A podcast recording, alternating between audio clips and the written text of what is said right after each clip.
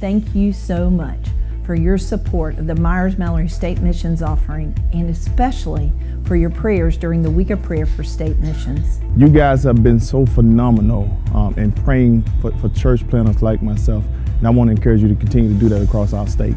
Through prayer, you can touch every corner of the earth as you call upon the name of the Lord. Because of our partnership with you here in Alaska, uh, we are able uh, to reach far more and far deeper uh, for the kingdom of God than we ever could before. We are grateful for you and for your partnership and for the many volunteers who make Alabama Baptist Disaster Relief an effective ministry. Remember now, your gifts and your prayers make a world of difference in a world that needs a difference made. Thank you so much.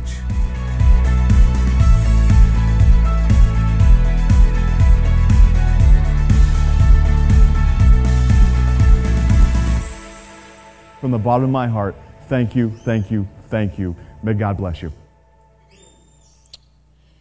All right. That is the Myers Mallory offering. So, what we are doing is we want to remind you guys, continue to put in front of you uh, about our Give to Go offering. It is next week. Myers Mallory is one of the missions organizations that we support through our Give to Go missions offering. Uh, a while back, uh, most churches we, we they they have different offerings. So you've got the uh, International Mission Board, the Lottie Moon. Uh, offering, if you are familiar with those terms, if you've been in, you know you've been in Baptist church for a while, if you know those names, uh, that name, if you know uh, Lottie Moon, Annie Armstrong is the North American Mission Board, uh, and so that's involved in church planning and all of the things that are going on in, nor- in North America. Uh, we also support the state, that is the Myers Mallory uh, missions offering, and we support the three current partners that we have in Neighborhood Bridges, in uh, Church of the Oaks, and Favor City in Vegas. Uh, all of those partnerships are supported by our missions offering. Uh, it is above and beyond the tithe. We challenge our folks to, to give to that. We don't ask for money year round um, in different offerings, but we do push this single offering. And so, excuse me.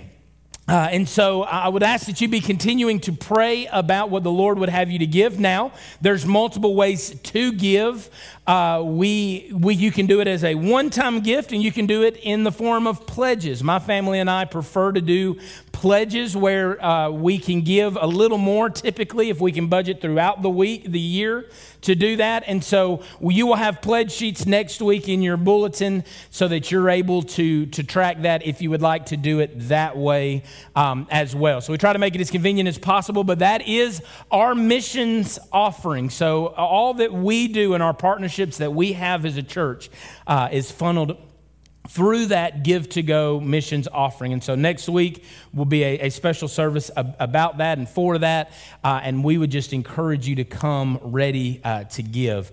Uh, I believe we raised over $17,000 last year in missions giving through our give to go offering from initially to the pledges made throughout the year. And so we'll continue to let you know that. But I want you to know that, that I have set as a pastor a, a, a budget or a goal of 20000 I just believe we can do that. I believe the Lord's blessed us. I believe uh, we've grown. And so I would encourage you to pray that direction as my family, our staff, all of us have been praying for how we would sow into that ministry. But we did want to put that in front of you uh, and because it is important. It is coming up, and we would ask that you seek the Lord on that. Uh, open your Bibles to Matthew chapter 8. By the way, women, you are meeting tonight. Uh, and y'all are continuing your Bible study through experiencing God. So we hope to see you there, ladies. You can still purchase books at Next Steps if you have not already done so for $20 just to so we can recoup our price. I know these ladies would love to fit you in even if you're a week behind, you've got plenty of time to catch up. The way that we've we've got it worked out, you you have plenty of time to catch up. We would love for you to do that, okay? Matthew chapter 8. We're in our final message on this is my story. It is uh, testimony driven. This is not just a uh, series that we are tracking on Sundays, though. This is a combo series, which means you hear about it on Sunday and you hear about it in home groups. And so if you've not plugged in there, please plug in and be a part of Life on Life with people in home groups where we have talked about uh, our testimony. We have written out our testimony. Some of us have shared our testimonies with the group. Um, we've talked about how to share Christ in the context of family. That was last week. How do we share it with our kids? How do we share it with our families? Right? This is what God had given all the way back in Deuteronomy 6 right? The vehicle for evangelism begins at the family. And then how we reach others, how we reach our coworkers, how we reach our friends, lost family members, how are we light and salt? We're talking about those things. And so we will finish up this week with our uh, This Is My Story home group. You don't want to miss it. Uh, We've talked about on Sunday mornings, we've talked about the woman at the well. We've talked about the Philippian jailer. We've talked about Samuel, who was given an incredible start, an incredible foundation, but eventually made his faith his own and served powerfully the people of Israel. Today, we are going to talk about the leper the leper. We find it in Matthew chapter 8, beginning in verse 1. We'll, today we'll set yet another example of how an encounter with Christ can change not only our life, but also the lives of others as we look at the leper. The first thing we see is the encounter, right? This familiar outline that we have adopted for the last four weeks. We see the encounter in Matthew chapter 8, verse 1. When he came down from the mountain, Great crowds followed him, and behold, a leper full of leprosy came to him and knelt before him, saying, Lord, if you will, you can make me clean. Father, we know that you possess the power to make us clean. Lord, whether that is through your grace, through justification, that, Lord, maybe there's some that need a relationship with you today. God, you can make them new. You can exchange their heart of stone and place within them your heart, a new heart and a new mind. Lord, I pray that you would do just that. But God, maybe that grace is through sanctification. It's through the slow removal of our flesh and our self in order to bring you more glory. God, I pray that you would do that in our hearts and lives.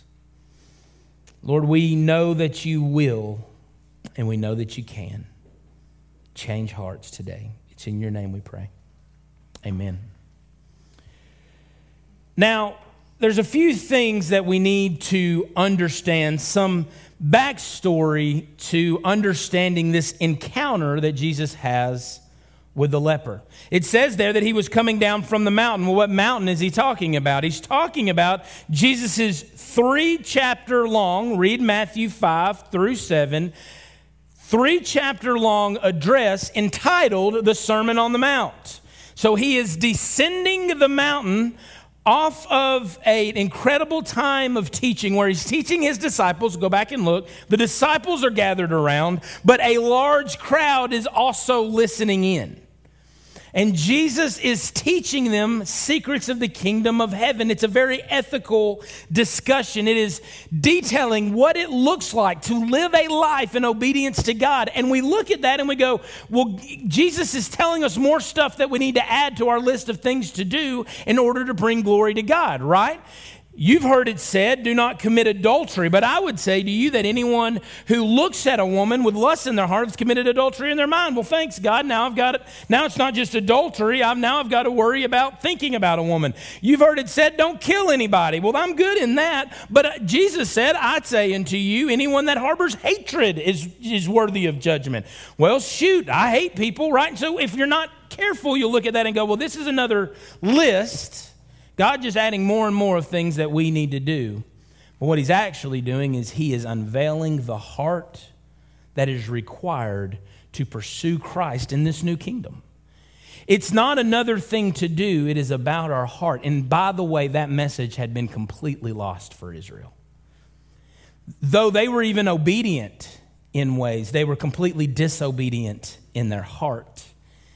And in so doing, they were guilty. And so he was unveiling the heart of God and what that looks like played out in the lives of people. And as he comes down, many people follow him. And it says, "And behold, a leper, uh, a leper came to him." One translate or one uh, gospel account tells us the man was full of leprosy. Well, what, what's, what does that mean? That means there was times in Old Testament and, and, and even into Jesus' day where leprosy was misdiagnosed. It was not as severe or not as bad. It was not terminal. It was used a lot of times to describe any kind of skin disease. And time would tell often if it was life threatening, if it would kill you or not, right? And so many times it was misdiagnosed. So just to make sure we know that this was not a misdiagnosed case, what this man has is what is more than likely what is known as white leprosy. It was a skin disease that, when it had its full effect, your entire body was covered with sores. You were uh, almost transformed into a complete white color, and you would rot from the outside in your body would literally undergo a process of rotting. And so this was not some misdiagnosed case. This was a man who had spent many, many years with a slow progressing disease known as white leprosy. And at this point in his life was full of the leprosy. It says that he came and he knelt before him. One, uh, one gospel account tells us that he knelt with his face to the ground, completely humbled before Jesus. And he said, Lord, if you will, you can make me clean. The Sermon on the Mount was significant because Jesus was teaching in a way that no one had ever heard. He was teaching as one with authority. You've heard it said, but I say to you. He had demonstrated absolute authority in the way that he had taught.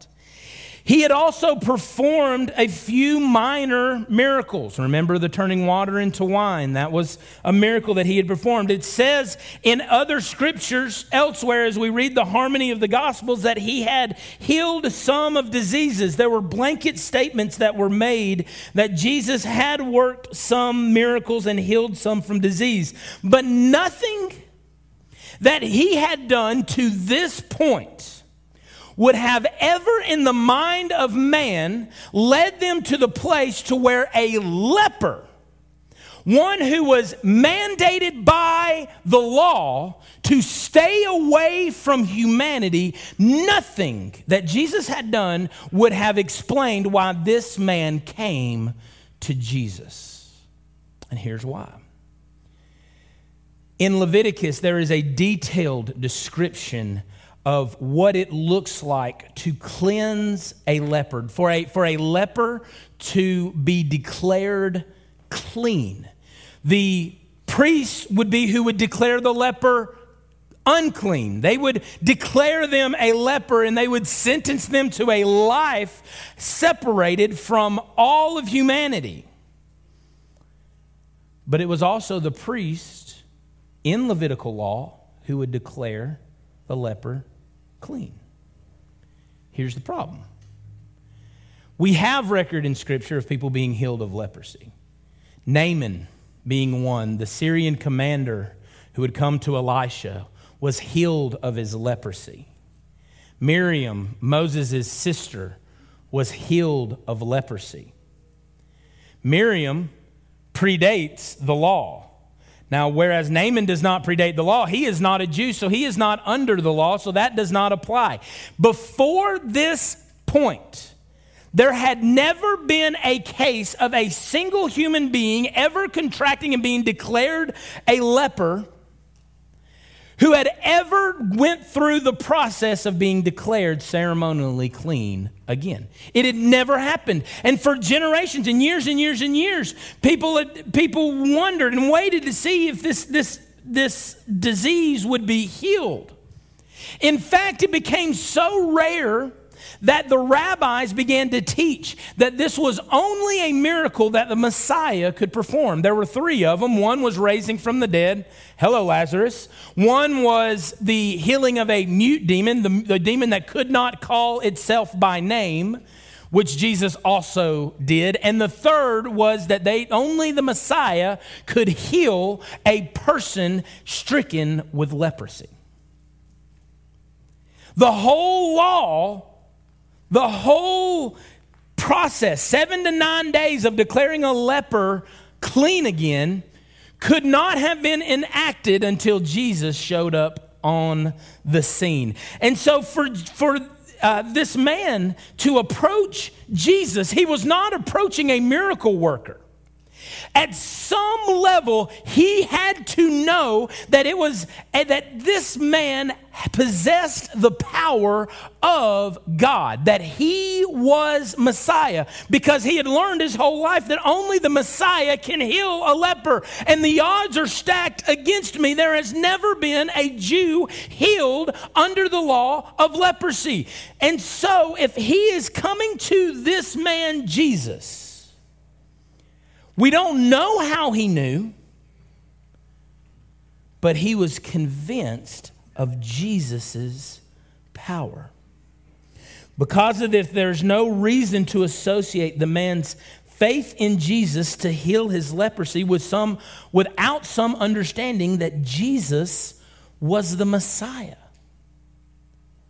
But look at what he says Lord, if you will, you can make me clean. When you study this phrase in the Hebrew, it confirms the certainty of this man's belief that Jesus could, in fact, did possess the power to heal him of leprosy. This man, in some, some way, knew that Jesus possessed the power of the Messiah, that he was the Messiah because he could heal leprosy. He was not uncertain in that. He was uncertain, though. His uncertainty was not in Jesus' ability, but in Jesus' will. By the way, when we pray,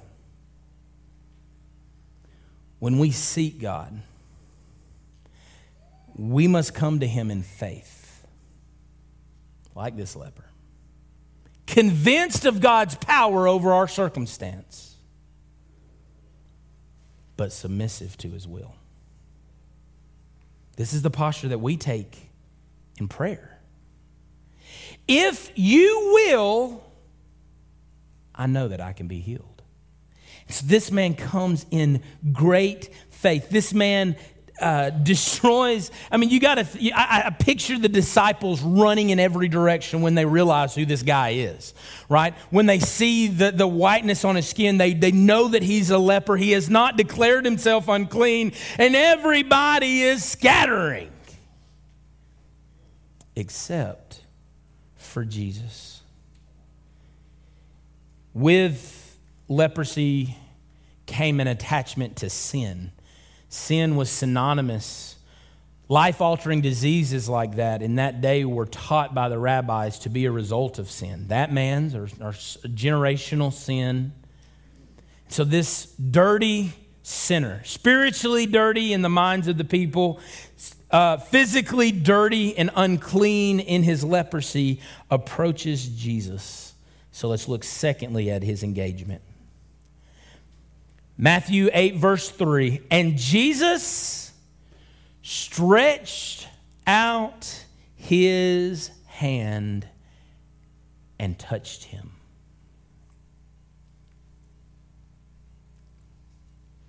Did you catch that? No, let me read it again.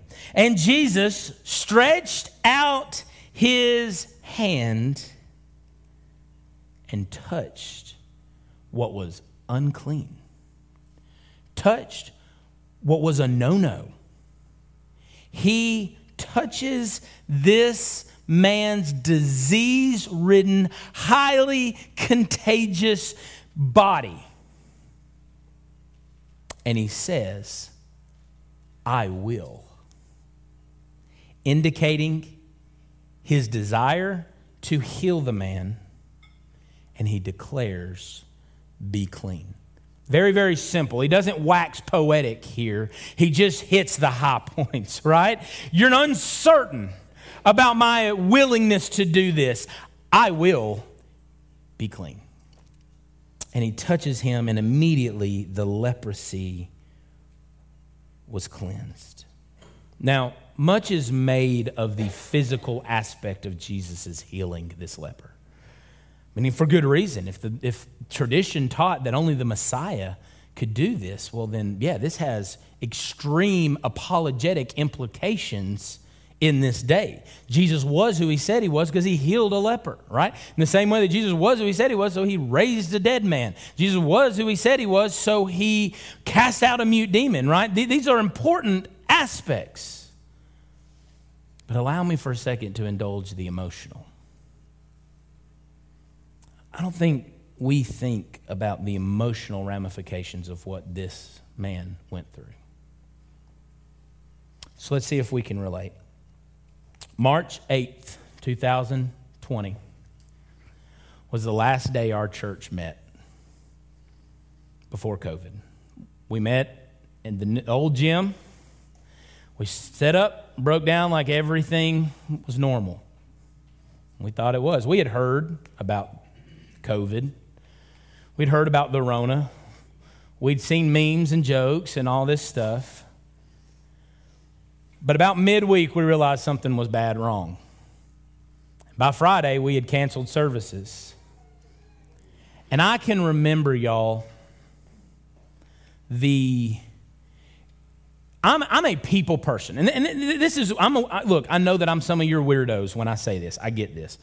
There has never been a time in my life where Alan Ostrishki has ever said, Gosh, I have got to get away from these people so that I can just be by myself and recharge. Never done that. Now, I know some of you are like, That is crazy. I get that. My wife is one of those people who is thinking I'm crazy right now. I've married my weirdo, right? But she, I, I have never been in that point. People energize me. Like, I love being, or like, I legitimately do. I hope it shows, but I legitimately enjoy being around people. And at that moment, my life consisted of five me, my wife, and our three kids. Do y'all remember that?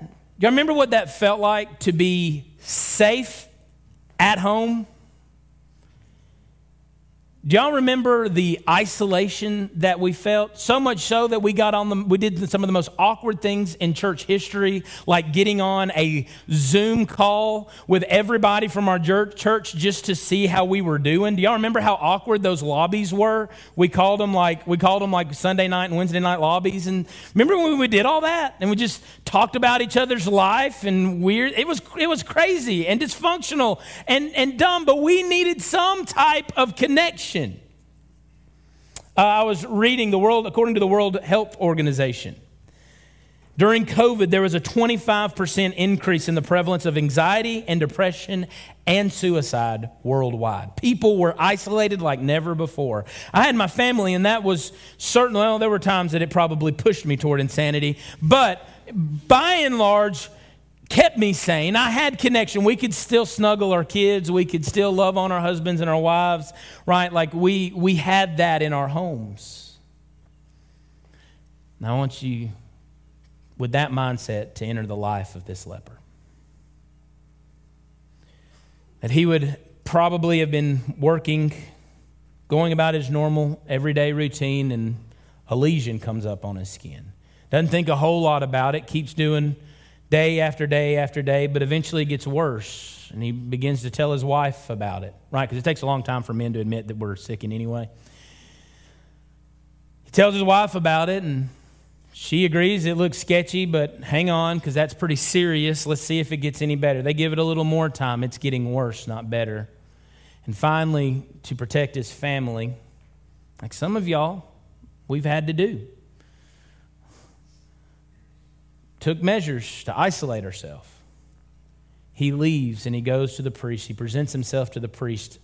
And after a time of quarantine, they realize it's not getting better, it's getting worse. This man has leprosy. He receives the diagnosis, and it, this kind of diagnosis, it's not a hey, kiss your kids goodbye, hug your wives, like we're, we're, you're, you're leaving.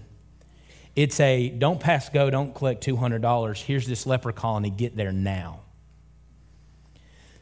The man goes from interacting with people on a day to day basis to never having human interaction and touch, more than likely for years.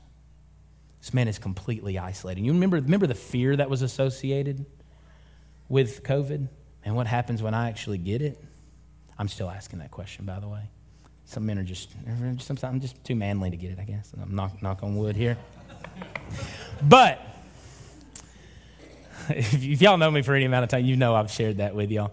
Um, it's a point of pride, and one day I'll probably get knocked down a level or seven. Um, uh, but what, what's going to happen when this disease hits? Well, the man knew it was going to happen when his disease diagnosis was handed.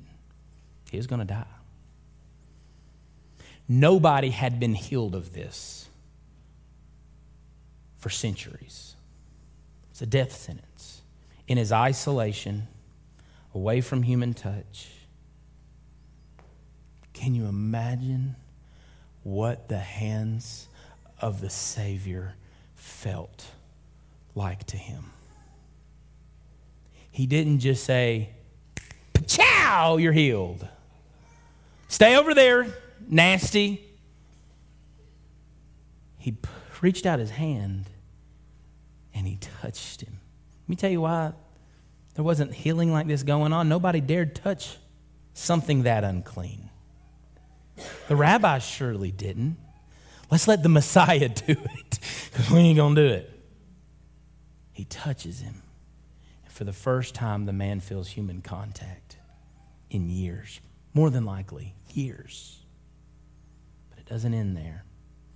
Because what rings in his ears is, I will be clean.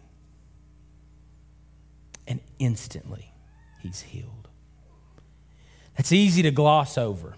Think we have a at least some lifeline to understand and relate to his circumstance but multiply what our experience has been times a thousand. This is what this was every day for this man. And God reached down and healed him. Many scholars see this miracle as a foreshadowing of what Christ would do on the cross.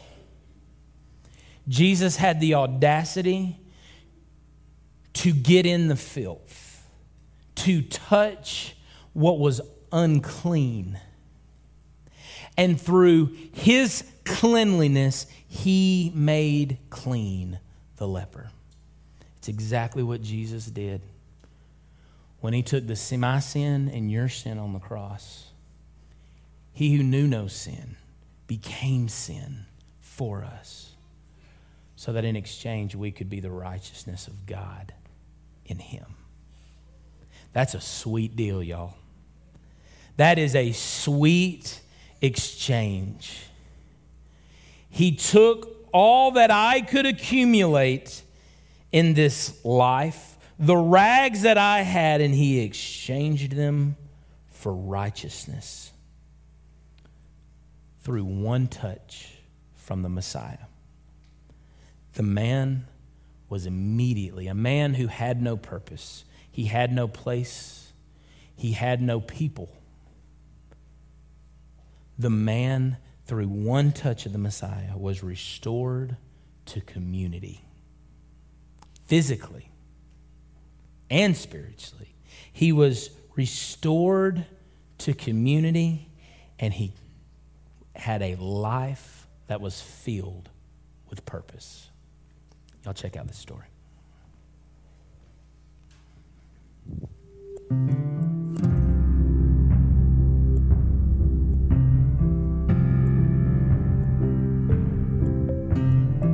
My name is Libby McMillan, and this is my story. So, I was raised by a mom um, who had an addiction to drug and alcohol, and I grew up as a foster kid in and out of the system. I often felt unwanted.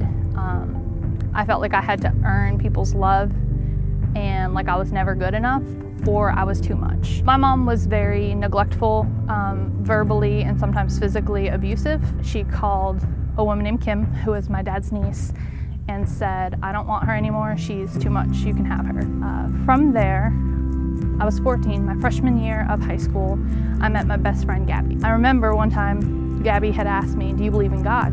I was like, Yeah, of course I believe in God. Well, she assumed that meant I was a Christian. So she invited me to youth group and church and all the things.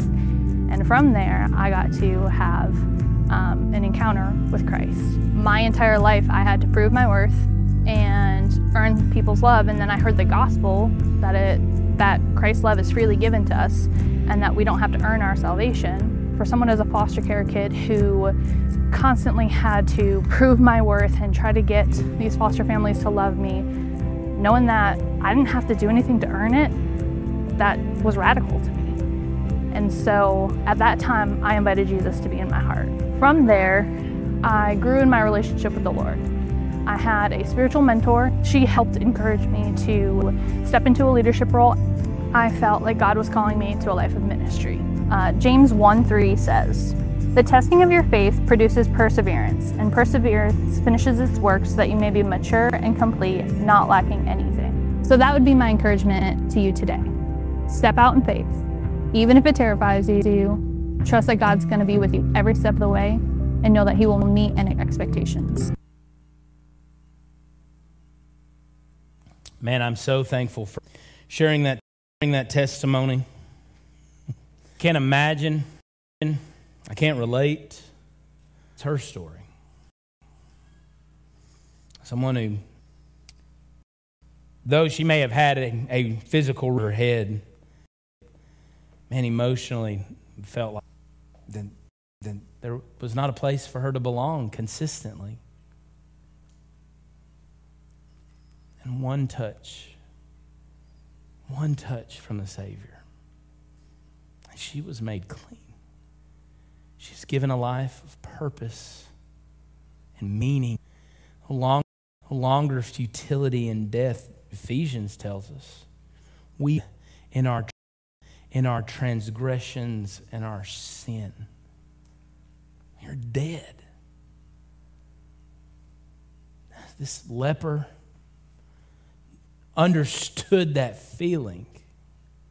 Dead man walking. I will be clean. This is an engagement with the Messiah. This is what he can do in our life. Not making good, bad people good people, but making dead people alive. Let's look thirdly at the effect. Matthew 8 4. And Jesus said to him,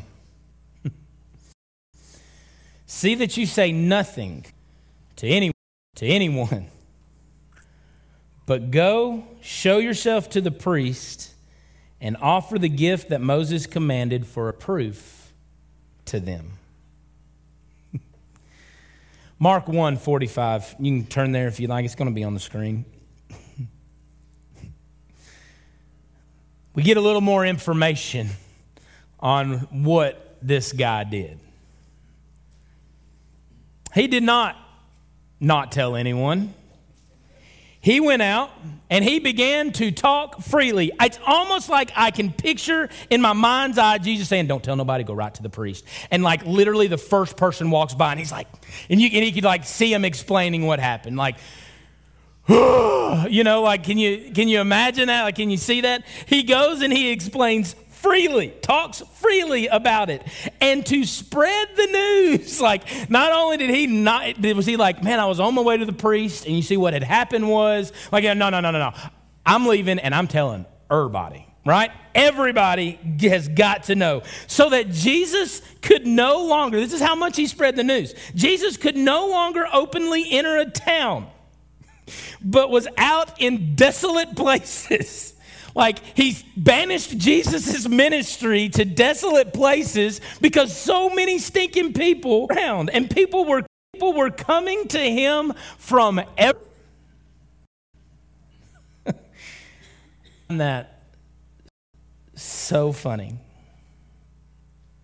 In, in case you want to know how popular this made Jesus, the very next story is the story of Jesus healing the paralyzed man. You know what happens in that story? The house is so stinking full of folks that three friends can't get a crippled guy in to see Jesus. They're packed around the door. It's not just they can't get to the door, they can't get to the door at all. There's so many people packed in. It's so stinking crowded. They got to tear the roof off the place to lower their friend down. Hey, this was the only way to get him to you. You know, like, sorry, tell him I'm sorry. You know, and lowering this guy down to see Jesus. And I, I read commentary about, man, you know, I, I don't know that the takeaway of this is this man was disobedient. There's reasons why. Maybe he didn't want, maybe Jesus told him this because he didn't want the external pressure of everybody knowing before the man presented himself to the priest. Because remember, these priests were known to fudge the facts as it concerned Jesus as long as it undermined his ministry. Well, this man said he did this. Well, he said that he would tear down this temple and he'd build it back up. They didn't mind fudging the details. So maybe he's like, hey, man, this guy's got to be declared clean in seven to nine days. Go right now to the priest. Don't let all this external stuff happen. I, I think that's probably part of it. I think Jesus knew as soon as this man starts talking, word's going to spread. If this man can heal leprosy, this is my, you know, my, my bunion is a piece of cake. You know, like, let's go. You know, so we don't know why he said it. We do know that in specifically in Mark, there is that trend of Jesus not telling. Uh, when he when the, the wedding feast in Canaan, what does he tell even his mom? Hey, what am I to do with you, woman? Kids, don't call your mama's woman. That's that's a Bible thing. That ain't for today. What am I to do with you? My time has not come. What was he saying? We're not ready to let everybody in on this just yet, right? Like he, he protected this because there was a movement uh, beginning. Here's what I find ironic. I wrote this down, I think it's good. Uh, let me say this first. While it may not have been in the order that he prescribed, you know what we see in the leper is an undeniable desire to share an undeniable desire, an unescapable evangelistic response to his encounter with Jesus. And so this is what I wrote. It's ironic that the leper was restricted from sharing by Jesus, by Christ, but he shared freely of his own volition. Conversely, today, by Christ, we have been called to share freely, yet we are restricted by our own volition. Paul said, It's not my teaching that has limited you, brothers. You're limited in your own affections, your heart is divided. I don't blame the guy. If Jesus had healed me from that, I'm telling everybody, like, hey, everybody, come here. I'm no longer Casper the friendly white leprosy ghost, right? Like I, I, I can go. I'm gonna go hang out with my family. I'm gonna go be, spend time. Like we're gonna have feasts. I might get to the priest sometime today. I might not. Like I want to tell everybody. I can relate to that. I would do the same thing. But then again, maybe I wouldn't.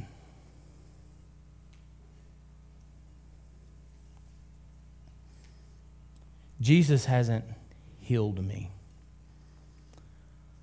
of physical disease. But, church, He's healed us of something far greater. It just makes sense, even against the instruction of the dude that healed him to share. And we are told to make disciples of every nation. And we sit on our hands, and mum is the word.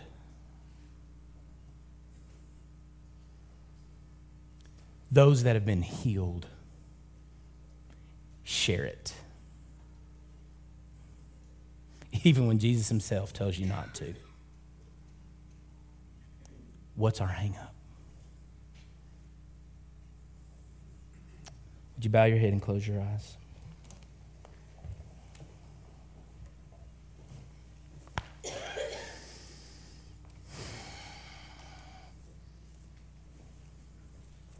Father,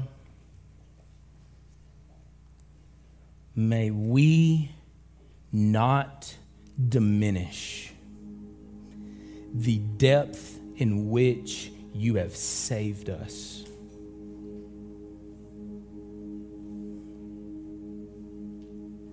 Greater than the leper,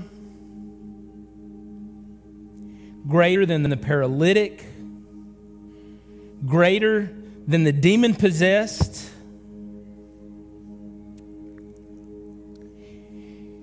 You have spanned the gap from eternal judgment and death to everlasting reward and life.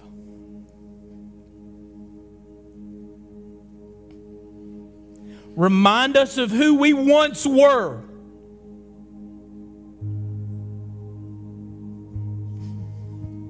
So that we can be adamant, passionate, unashamed, and unstoppable to share what you have done in our life with others. This is may this not be a cute series that we did and we remember and we think that was neat when we heard all those stories. That was neat when we worked on those worksheets and had those discussions in small group. But it would change the way we view what you've done in our lives. And it would give us urgency to share with those that don't have it.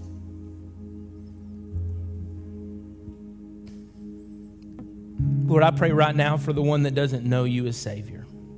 I pray that right now as you are doing business with their heart. I know your Holy Spirit is drawing them. I pray that today they would respond to the good news of the gospel that you have made a way through our sin and our failure to be restored to a right relationship. If we would lay our lives down, you would redeem us, restore us, and sanctify us and give us a life of purpose and meaning for your glory there's somebody here and they don't know you as Savior, pray that today they would make that decision.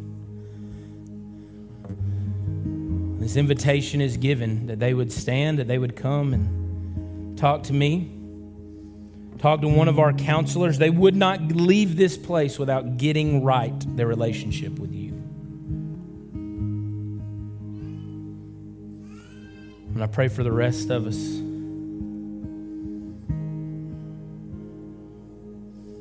Lord, that you would move our in our hearts, in our lives.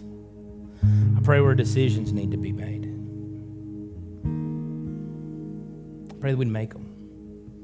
I pray that we'd act on it. Maybe that activity looks like coming and confessing things and laying things down at this altar. Maybe it looks like praying for somebody that you have already placed in our minds. You have already placed the name of the person that you have called us to share our story with.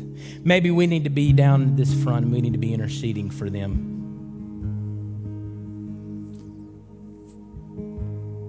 I just let us be where you desire for us to be. Use us we respond to you, you draw us. And I pray for the one that needs to join. I pray for the one that needs to take first steps of obedience and follow you in baptism. Whatever it is you call us to do, I pray that we would not be restricted by us any longer. In Jesus' name we pray. Amen. And amen. Would you stand to your feet? As we sing, this invitation is for you. Would you come?